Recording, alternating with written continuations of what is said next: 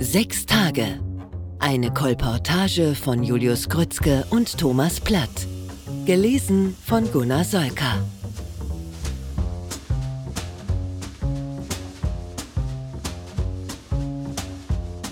Zwölfter Teil. Auf Wiedersehen, Rebecca. Sechster Tag. Großes Finale. Als Frau Wachholz mir am letzten Renntag ankündigte, dass heute ihr Mann und einige Bekannte kämen, um mit ihr im VIP-Bereich das zehnte Jubiläum ihrer ersten Begegnung zu feiern, fragte ich sie, ob der Skipper auch Rebecca mitbringen werde. Ich hatte bereits früh vermutet, dass Frau Wachholz ihre eigene Geschichte erzählt hatte. Sie war Silvia. Bei einer Begehung der gastronomischen Einrichtungen hatte sie den völlig verwahrlosten und heillos betrunkenen Sebastian vor einem halben Jahr auf dem Parkplatz des Velodroms gefunden. Nach seinem Auszug von Rebecca vor vier Jahren war Sebastian zunächst in Pension untergekommen und hatte nach Arbeit gesucht, die er schließlich in einem Ingenieurbüro fand. Zwar bestand er dort die Probezeit nicht, doch er gewann eine neue Lebensgefährtin in der Empfangsdame Monika, die ihn vergötterte. Von nun an hatte er wieder eine feste Bleibe und eine dankbare Zuhörerin, der er die Welt erklären konnte. Alexandra und den Kindern schickte er alljährlich an Weihnachten einen sentimentalen Brief nach Stuttgart. Seine Adresse verschwieg er, weil er nicht wollte, dass jemand erführe, wie er jetzt lebte. Zu sehr schämte er sich für das offenkundige Bratkartoffelverhältnis mit Monika, obwohl diese Frau ihn ehrlich liebte. Eines Abends machte sie ihm einen Heiratsantrag. Er geriet in Panik und floh aus der Wohnung in eine Kneipe, die er erst weit nach Mitternacht verließ. Auf dem Weg nach Hause kaufte er sich eine halbe Flasche Schnaps in einem polnischen Bütchen. Er setzte sich trotz der winterlichen Kälte in einen Park und trank die Flasche leer. Danach fand er den Weg zu Monika nicht mehr. Vielleicht war es Zufall, vielleicht aber auch seine Suche nach der eigenen Vergangenheit, die ihn schließlich an den Ort seines größten Erfolges brachte. Silvia nahm den orientierungslosen Mann mit in ihre Stadtküche, wo er in einer Kammer ausnüchtern konnte.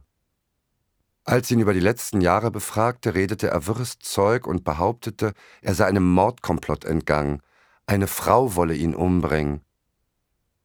Silvia gab nichts auf diese Räuberpistole, aber immerhin akzeptierte sie, dass er nicht zurück wollte. Um ihn im Auge zu behalten und seine Anwesenheit vor ihren Angestellten zu rechtfertigen, gab sie ihm eine Aufgabe. Und doch die Belegschaft hatte schnell ein Problem mit Sebastian. Er gab Anweisungen, als sei er der Chef und weigerte sich, Gemüse zu putzen oder bei der Warenannahme mit anzupacken und die Wermut- und Sherryvorräte schrumpften schneller als sonst. Doch Sylvia hatte ohnehin nicht vor, ihn lange in der Küche zu beherbergen. Sie wollte ihn zum Sechstagerennen bringen. In Sylvias Augen war Rebecca nie über die Trennung von Sebastian hinweggekommen. Trotz des anhaltenden beruflichen Erfolges, sie hatte inzwischen eine Filiale in der Weißenseer Max-Steinke-Straße unweit der Kunsthochschule, und einer schon ein Jahr währenden Liaison mit einem Spitzenpolitiker wirkte Rebecca unausgefüllt und weniger vital als früher. Silvia glaubte, dass die Konfrontation mit dem Vater ihres toten Kindes vieles gerade rücken würde. Außerdem hatte sie die sentimentale Idee, der Ort, an dem ihr Glück mit dem Skipper seinen Anfang genommen hatte, könne auch für Rebecca und Sebastian letztlich nur Gutes bewirken. Sie ging allerdings nicht so weit anzunehmen, dass die beiden sich wiederfinden würden, doch für jeden alleine musste es eine Lösung geben, die besser war als der momentane Zustand. Wie diese Lösung aussehen könnte, darüber hatte sie sich keine Vorstellung gebildet. Nach dem Ende des Rennens und der Siegerehrung war im VIP-Bereich noch eine Art Chill-Out geplant. Frau Wachholz hatte mir versprochen, mich dort einzuschleusen, so dass ich Gelegenheit haben würde, die Protagonisten ihrer Erzählung mit eigenen Augen zu sehen. Außerdem hatte sie mir die Aufgabe übertragen, bis zum Dienstschluss auf Sebastian Nolte aufzupassen, damit er präsentabel blieb. Deshalb hatte sie noch eine Aushilfskraft eingestellt, die die Würstchen verkaufte, während ich Sebastian beschäftigte. Er kam natürlich zu spät und roch bereits nach Schnaps, als ich ihn am Personaleingang in Empfang nahm.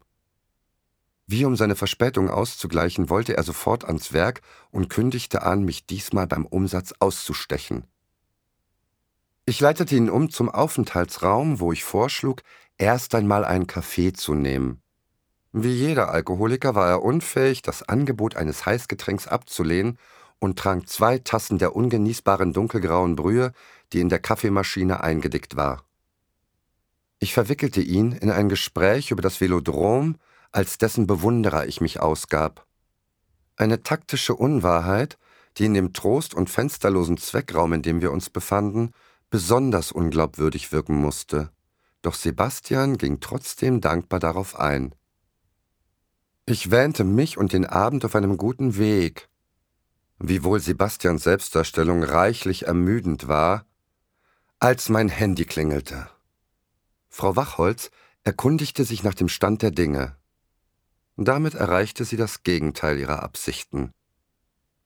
Sebastian war aufgestanden und im Begriff, mit seiner Arbeit zu beginnen, als ich auflegte. Es gelang mir zunächst, ihn vom sofortigen Aufbruch abzubringen, indem ich ihn mit einer Flasche Bier lockte. Doch Sebastians Argwohn war geweckt. Warum wollte ich ihn eigentlich von der Arbeit abhalten? Er vermutete zuerst, dass es sich um kollegiale Konkurrenz handelte, aber sein Instinkt brachte ihn kurz darauf auf ein übleres Motiv. Er verdächtigte Frau Wachholz und mich, ihn, den Schöpfer dieses Bauwerks, von den Rängen fernhalten zu wollen, um einen Skandal zu verhindern.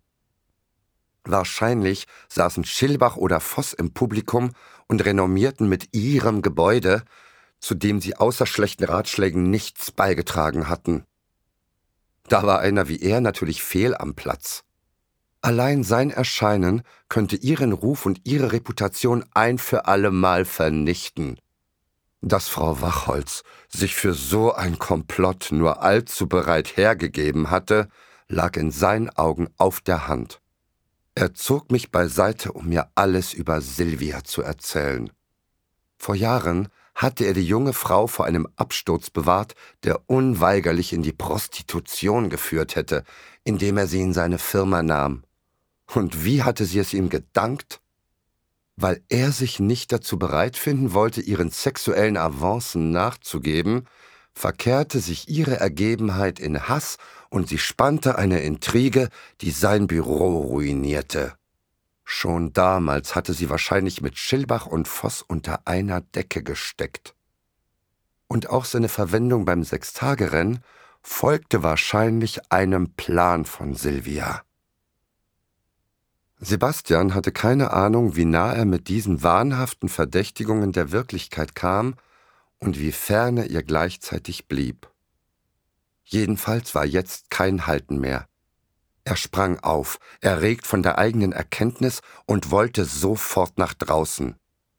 Ich versuchte mich ihm in den Weg zu stellen, wurde aber beiseite geschoben und als Handlanger von Schilbach und Voss verwünscht.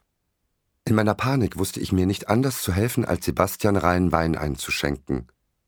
Ich brauchte bloß Rebekkas Namen zu nennen, schon hatte ich einen ganz anderen Mann vor mir. Sebastian war verwirrt und sein Gesicht verlor die Farbe. Er setzte sich und ich erklärte ihm die Situation. Ich hatte einen weiteren Ausbruch von Sebastian erwartet und war darum erleichtert, dass er so gefasst reagierte. Er sprach ohne Groll von Rebecca und beteuerte, dass er sich auf das Wiedersehen freute, ohne zu viele Erwartungen hineinzulegen. Die Ruhe, die Sebastian plötzlich an den Tag legte, wiegte mich in Sicherheit. Vielleicht war ich deshalb einverstanden, zur Stärkung einen Wodka mit ihm zu nehmen. Am letzten Renntag war in der Halle viel zu tun. Keiner der Kollegen ließ sich im Aufenthaltsraum blicken, und auch Frau Wachholz kam erst um Mitternacht nach der Siegerehrung zu uns. Sie erkannte augenblicklich die Lage. Sebastian versuchte zwar lallend den Nüchternen zu markieren, doch das jämmerliche Bild von uns und den zwei Wodkaflaschen war eindeutig. Ich senkte den Blick, um die Enttäuschung meiner Chefin nicht sehen zu müssen. An das geplante Zusammentreffen mit Rebecca war nicht mehr zu denken.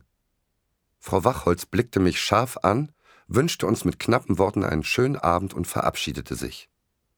Damit war für sie der Fall erledigt. Sie konnte nicht wissen, dass ich mich verplappert und Sebastian sich mit dem Wodka auf die Begegnung mit Rebecca vorbereitet hatte. Eigentlich hätte ich es ihr sagen müssen, aber ich fand die Gelegenheit nicht, sei es, weil ich betrunken war oder beschämt. Als Frau Wachholz gegangen war, wollte auch Sebastian aufbrechen. Ihr Erscheinen war ein Signal für ihn gewesen. Ich geriet in Panik. Gerade das hatte ich verhindern sollen. Ich versuchte abzuwiegeln, behauptete, Rebecca sei ausgeblieben wegen eines geschäftlichen Termins. Ihre neue Filiale in Weißensee mache ihr momentan viel Arbeit. Doch gerade dieses Stichwort ließ Sebastian noch mehr aufschrecken. Wer hatte das neue Geschäft eingerichtet? Rebecca hatte doch gar keinen Geschmack. Fast hätte Sebastian mich am Kragen gepackt. Ich entwand mich seinem Griff und schlug vor, woanders hinzugehen.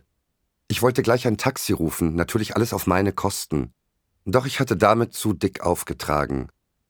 Die Generosität des studentischen Kollegen machte Sebastian erst recht misstrauisch. Warum wollte ich ihn unbedingt vom Ort des Geschehens entfernen? Er ahnte ein Komplott. Sebastian war nicht aufzuhalten, doch bevor er losging, gelang es mir, ihn doch noch ein wenig frisch zu machen. Auf der Toilette stuckte ich seinen Kopf ins Wasser, gab ihm drei Aspirin und ordnete Frisur und Kleidung. Obwohl durch diese Aktion die vorhergehende Behauptung, Rebecca sei nicht da, als Lüge enttarnt war, umarmte Sebastian mich dankbar. Dann gingen wir los. Die Mehrzahl der Zuschauer hatte die Ränge bereits verlassen und die Aufräumarbeiten begannen gerade, als wir durch den Versorgungstrakt in die Arena traten. Nur noch im VIP-Bereich, der sich im Inneren des Bahnenrunds befand, war eine Party in Gange. An den Tresen der Sponsoren mischten sich Radfahrer und ihre Funktionäre mit der örtlichen Prominenz und dem üblichen Partyvolk der Hauptstadt. Das von Punktstrahlern hell beleuchtete Areal in der Mitte der Halle wirkte wie eine Bühne im matten Arbeitslicht des weiten Raums, in dem die ersten Reinigungskräfte schattenhaft agierten. Sebastian ließ sich vom gleißenden Licht wie ein Insekt verführen. Ich hielt ihn noch am Ellenbogen, eigentlich um ihn zu stützen, doch Sebastians Drang an sein Ziel zu kommen, ließ mich zu einer Last für ihn werden, einen Hemmschuh, dessen er sich kurz vor der Absperrung des VIP-Bereichs entledigte.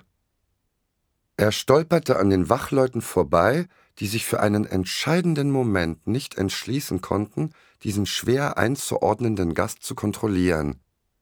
Dafür hielten sie sich umso ausgiebiger an mir schadlos.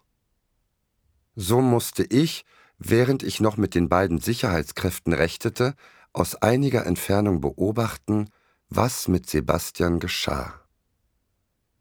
Der Skipper war der Erste, der die Situation erfasste. Er löste sich aus dem Gespräch mit einem Soapsternchen und trat seinem alten Gegenspieler in den Weg. Er wollte offensichtlich eine fatale Begegnung mit Rebecca abwenden, nicht um Rebecca zu schützen, sondern wegen Sebastian, dessen Verzweiflung sich dem Skipper augenblicklich erschloss. Er hatte mit dem Architekten nie warm werden können, doch jetzt hatte die Antipathie einem Mitleid Platz gemacht, das Rebecca, das wusste er, gewiss nicht aufbringen würde. Er kannte die Unbarmherzigkeit, mit der die Generalin ihre Feldzüge durchführte, und er hatte oft genug an ihrem Tisch gesessen, wenn jemand ins Visier geraten war. Sebastian war betrunken genug, um dem Manöver des Skippers zunächst zum Opfer zu fallen.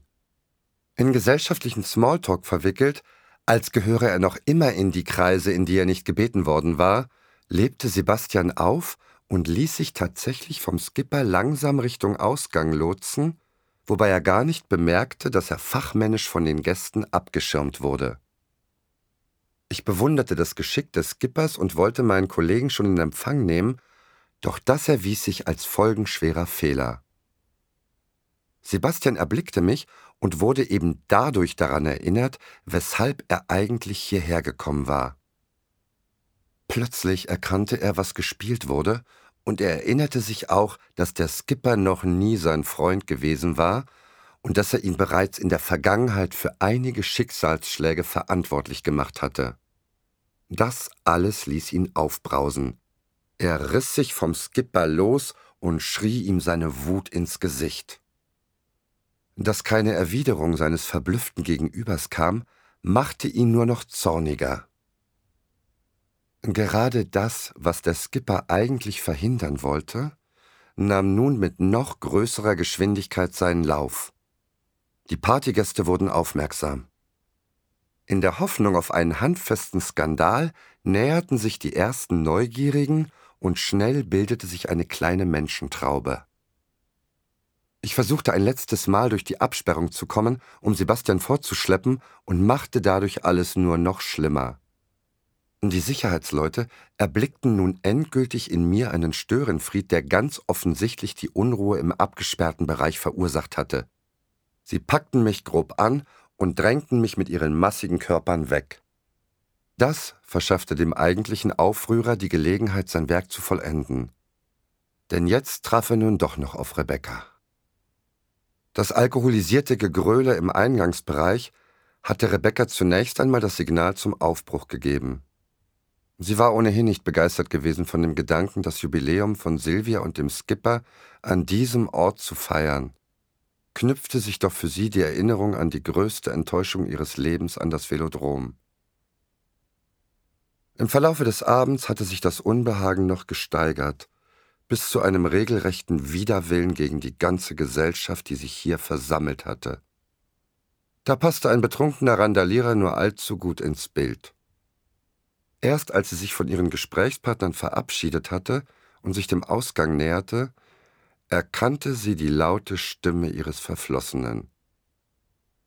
Sebastian hatte längst vergessen, weshalb er eigentlich hierher gekommen war.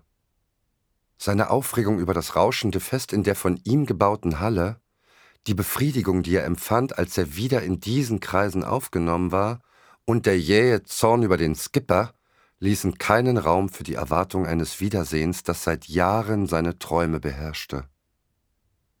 So kam die Begegnung mit Rebecca umso überraschender. Ohne jede Ankündigung tauchte ihr Gesicht aus der Menge auf. Er verstummte mitten im Satz und suchte nach Worten, um Rebecca zu begrüßen. Doch all die Sätze, die er sich in all den Jahren zurechtgelegt hatte, wollten ihm nicht mehr einfallen.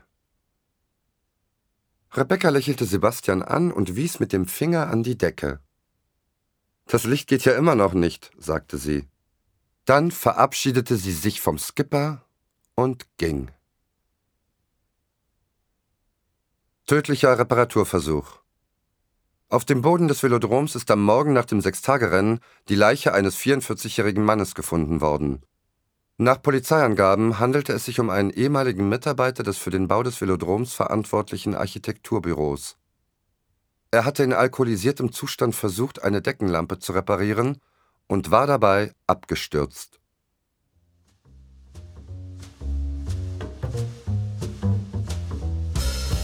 Dieses Hörbuch unterstützt die Initiative Solidarität stimmt e.V. Kollegial produziert von 48 Hearts Productions und Speaker Search. Gelesen von Gunnar Solka. Regie Susanne Hauf.